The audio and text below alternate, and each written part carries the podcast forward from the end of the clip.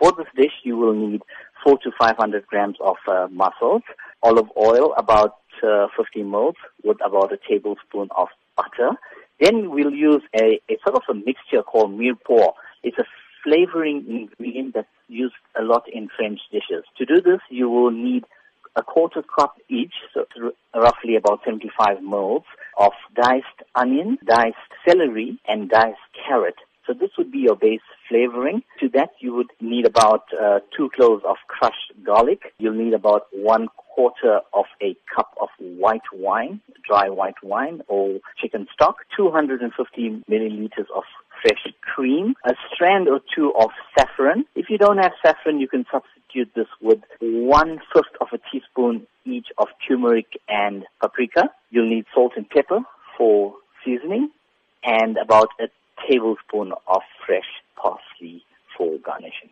And then in terms of the method then, how do we put all these ingredients together to create this perfect mussel dish? You would actually uh, heat up the oil add in the olive oil and the butter, that is. You would add in the onion, celery, carrot, and garlic. You saute that until they are it's golden brown. Then you would deglaze the pan. Deglazing means lifting up all the flavor, all the brownness of, of the flavor that's actually burnt away to the to the bottom of the pan. It's called lifting it, which is deglazing.